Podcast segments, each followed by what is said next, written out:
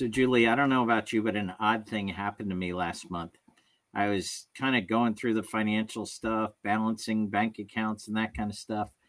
And I'm kind of like, where did that deposit come from? And it was actually interest that they're paying on like my savings account, just my my safe money. And it was something I don't know when the last time was I experienced that. Have you experienced anything like that yourself? Absolutely. It's a line item and a deposit that I haven't seen for a very long time, or if I was seeing it, it was so minuscule that it was something just to look right past. So I do think that uh, my mindset has had to adjust a little bit as of late to think of these deposits as real money. It, it's fascinating how quickly the tides have turned. Something tells me we'll remember real quickly come tax filing time next uh, next tax season, right? But I think Julie, Absolutely. you know, one of the one of the interesting things when we think about cash and its maybe newly relevant role is this idea in financial planning around bucketing, which is setting aside some degree of some degree of cash assets, safe money, if you will, uh, to provide for a client's kind of baseline expenses for a year or two while they let the rest of their portfolio do the investment work that oftentimes takes more time in terms of time horizons. And uh, you know, I think there's some valid points to be made for uh, maybe clients sticking to the plan a little bit more, less apt to make changes in the midst of volatility. So take rising interest rates on cash combined with a crazy market environment, and it, it kind of brings this topic of bucket strategies back to the fore again. Absolutely. And it's interesting. It's a, a, technique that I've maybe subconsciously used for a long time, even though I'm not a retired person, but just allocating mentally buckets of money towards different activities in life, whether it's vacation or home repair or that future new car. So I'm really excited to hear what Christine has to say because it's something that certainly aligns with my mindset. I thought the same thing. Who better to talk to? Uh, than Christine Benz from Morningstar, who's done an extensive amount of work speaking and studying this topic of bucket strategies. And so, why don't you tell our listeners a little bit about Christine, and then uh, we'll have them listen in on the conversation that you and I recently had with her about bucket strategies. Perfect. Christine Benz is Director of Personal Finance and Retirement Planning for Morningstar and a senior columnist for Morningstar.com. In that role, she focuses on retirement and portfolio planning for individual investors. She also co hosts a podcast for Morningstar called The Long View, which features in depth interviews with thought leaders in investing and personal finance. She's a frequent public speaker and is widely quoted in the media, including the New York Times, the Wall Street Journal, Barron's, CNBC, and PBS. And in 2021, Barron's named her as one of the 10 most influential women in wealth management. So, Julie, why don't we invite our audience in on a conversation that we just had with Christine? Hi, I'm John. And I'm Julie. We're the hosts of the Hartford Funds Human Centric Investing Podcast. Every other week, we're talking with inspiring thought leaders to hear their best ideas for how you can transform your relationships with your clients. Let's go. Christine, we're so excited to have you with us on the Human Centric Investing Podcast today. Thank you again for joining us. Thank you so much, Julie. It's my pleasure to be here. So, Christine, obviously, for the financial professionals who are listening today, uh, I hate the word unprecedented. If we're not using it to describe health conditions in the United States. We're using it to, to describe markets. And we're coming off 2022 where, you know, the, the bond markets were totally out of character, at least what many of us have been used to dealing with over the past uh, decade or two. And certainly the equity markets didn't behave at all either in the face of increasing volatility. It always seems headlines all around us. It's no wonder that our clients are feeling a little bit anxious, uh, maybe more than a little bit. But, you know, I know, Christine, that you have talked about and are interested in the topic of bucketing as an investment strategy. And just wondered, uh, for those of you who aren't as familiar with it, if you could maybe give us a brief overview of bucketing and then maybe we can have a discussion just about advantages, disadvantages, and the like. Sure. So I always have to credit Harold Evensky, the financial planner. He's now largely retired, but he was a financial planner and then a financial planning professor at Texas Tech uh, for putting the bug in my ear about bucketing probably 15 years ago. I remember he and I were talking, and was in this period of what were starting to be very low yields, untenably low yields for income minded retirees who maybe had been used to subsisting on whatever income distributions their their portfolios were kicking off. As yields declined that sort of distribution strategy became untenable. So i remember asking harold well what do you do? How do you manage your client portfolios who for clients who are retired how do you figure out how to get them their distributions and how do you structure the portfolio. And he said, Well, it's really simple. I just maintain this total return, more or less balanced portfolio that I periodically rebalance back to whatever target we have.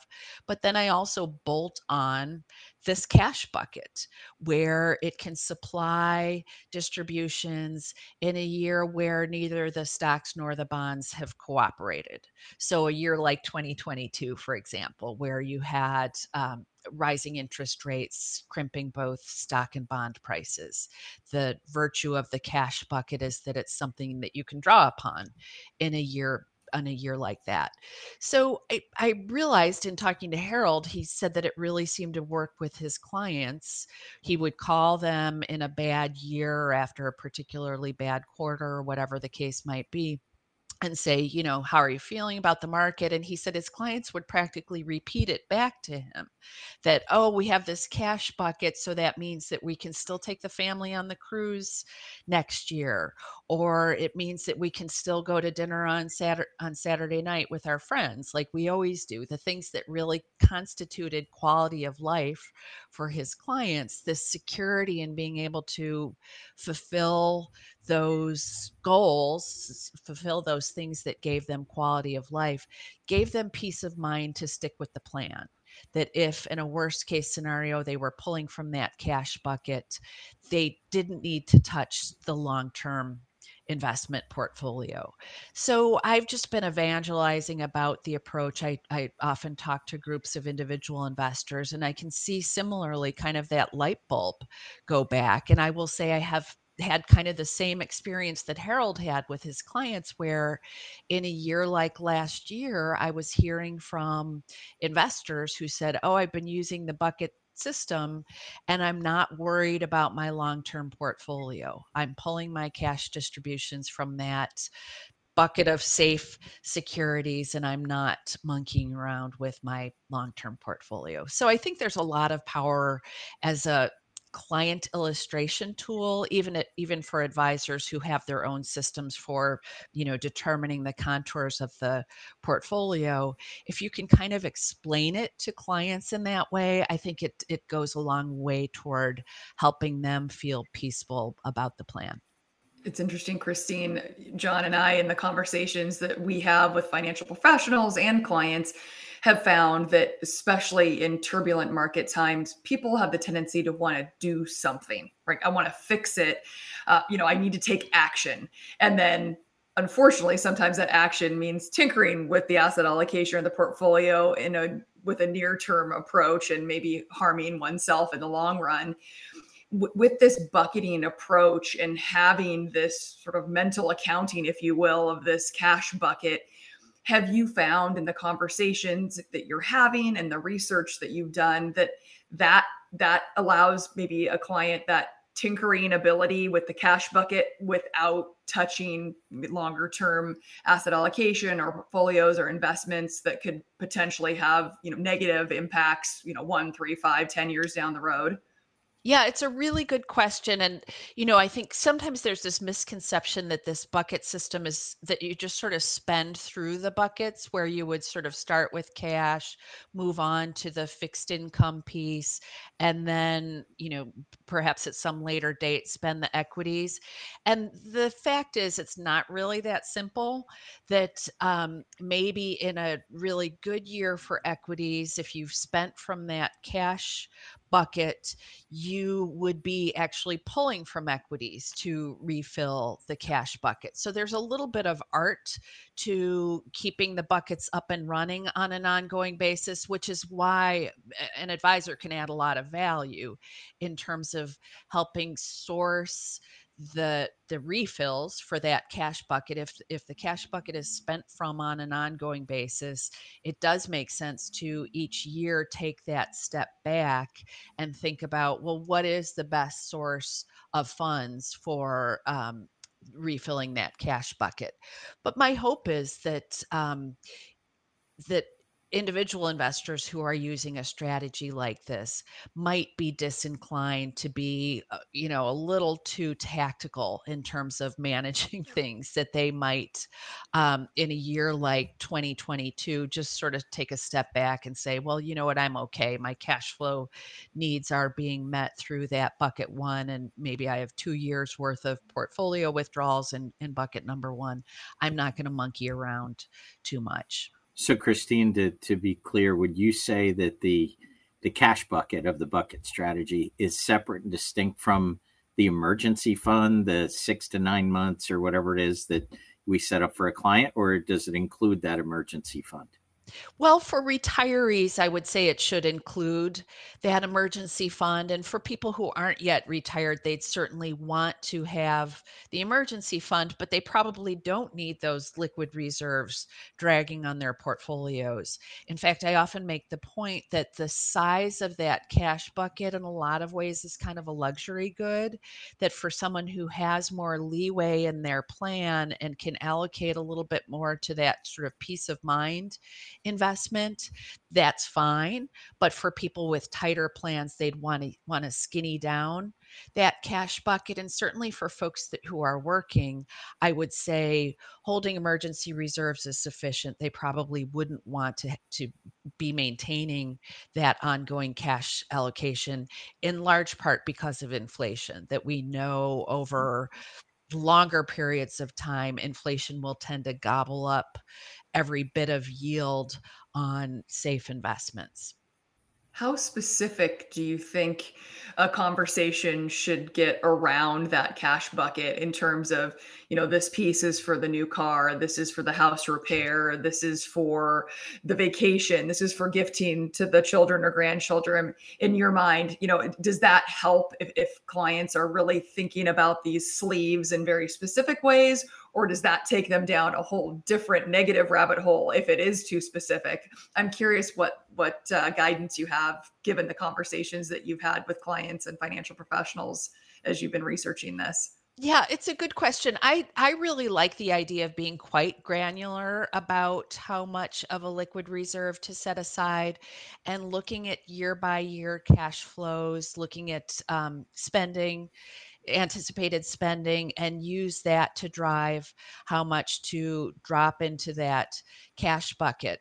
And an important dimension of this is uh, the role of non portfolio cash flow sources, specifically Social Security as part of the plan. Um, to the extent that those aren't in play on in year one of retirement it seems like you would want to model out changes in those non-portfolio income sources and what they're bringing in to the client's cash flows on a year by year basis. So i like the idea of advisors spending time uh, on a year by year basis determining what is the optimal level of cash to hold. So, if for whatever reason the cash is gone, you've spent through it, maybe you had some unanticipated spending, then you would have, say, short term high quality bonds that you could step into. So, Christine, how, in, in your mind, what would you initially target for a buck for that cash bucket? Is it approximately two years? And the, the reason I ask is, I guess the danger of the bucket strategy would would be that the client would say to themselves, "Well, hey, we've got this cash set aside. You know, my financial professional said I can live like a king for the next two years, so let's spend it while we got it. But eventually, at some point, that bucket's going to need to be refilled. So, um, I guess a couple of questions in one. What's what's a good initial target in terms of Yeah, is it two years expenses, something different? And secondly, do you still recommend during those two years to say to a client, "Hey, w- w- this is the reason we set the cash aside. However, we can't be ignorant to what's going on overall in the world around us. So, you know, if we can save here, or it works in the other way too, right? Maybe this is your go ahead and advance that, you know, large purchase because the markets have been good to us. How do you approach both of those scenarios?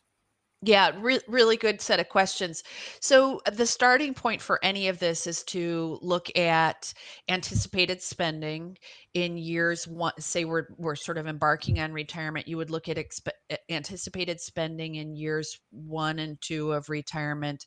Then you're subtracting from that any non-portfolio income sources that are in play. So social security or and or a pension the amount that i'm left over with is sort of a year 1 uh, portfolio expenditure and then i would spend some time stress testing that is that a sustainable withdrawal amount? Is it you know within the sniff test of what we think is a sustainable withdrawal rate? So i would start there but certainly there is room to explore some variability in terms of the distribution rate, the the withdrawal rate that's being used, and then using that to right size that bucket number one.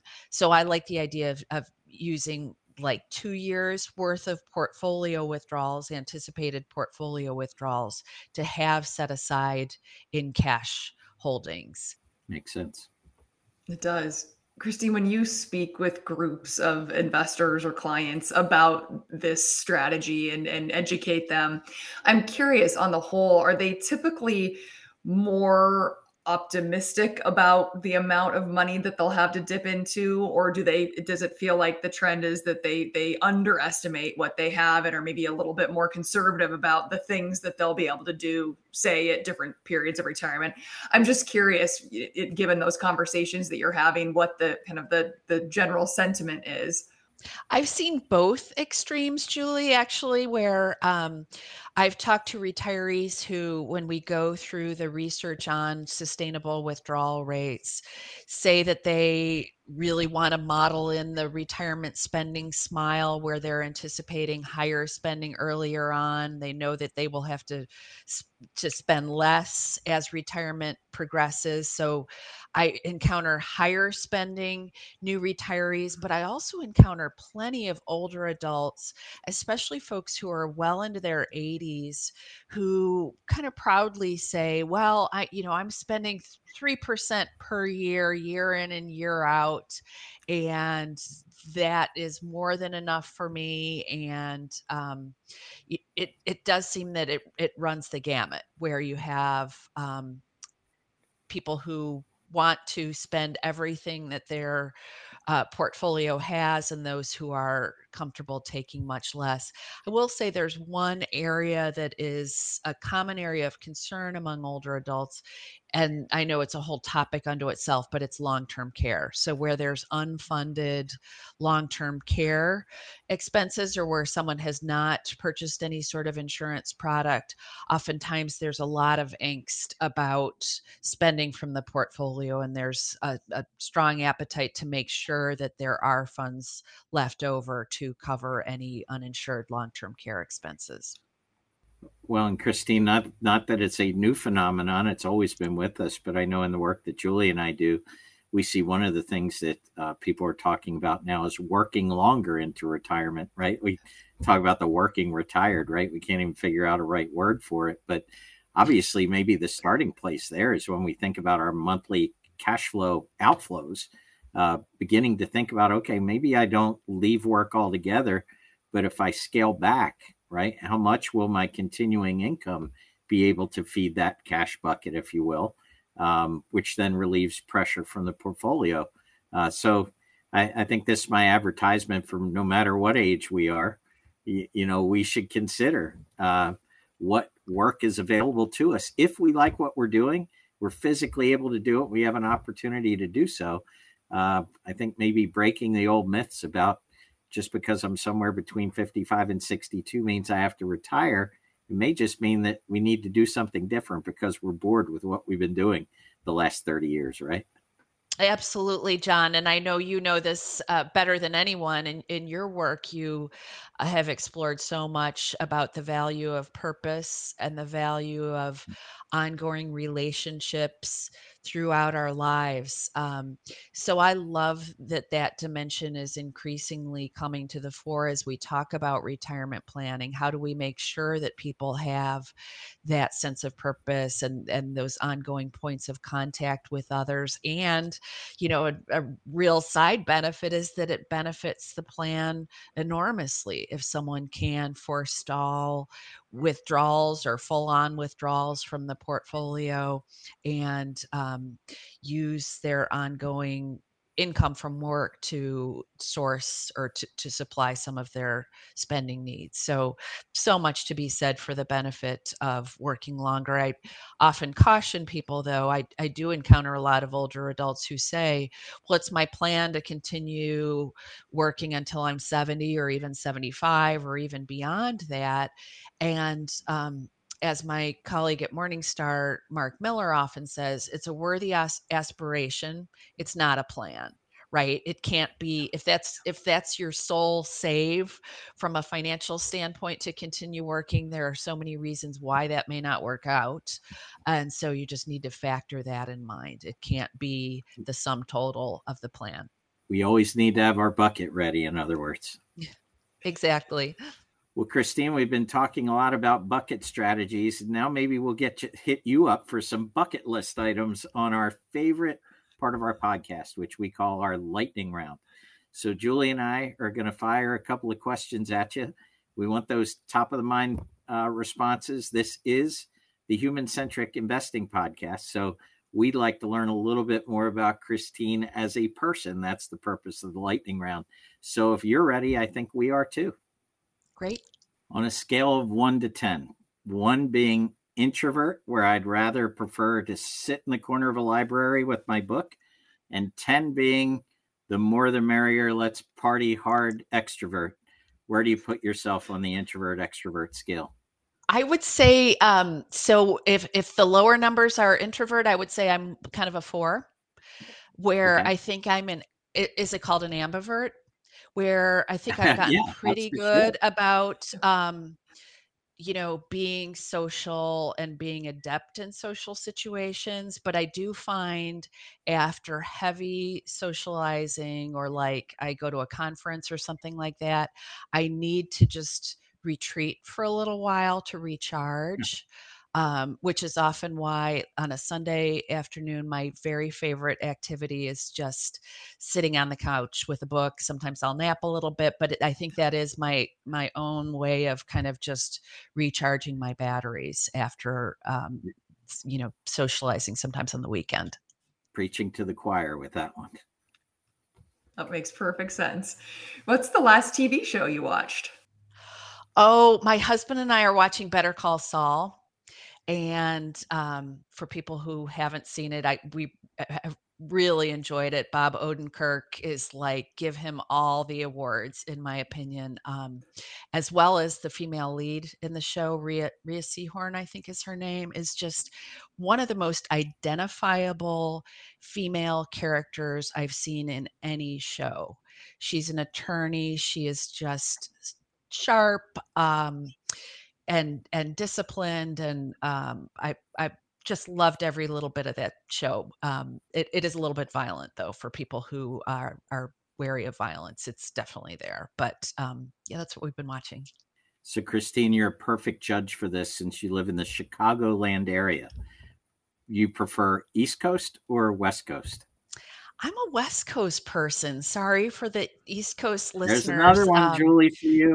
Yeah we have just spent a lot of time on the West Coast, have um, some family in, in, Southern California and some good friends in Northern California and um, some relatives in Oregon as well. So we've just spent a lot more time on the West Coast. I will say I spent a girlfriend's trip this past fall, though, in Maine.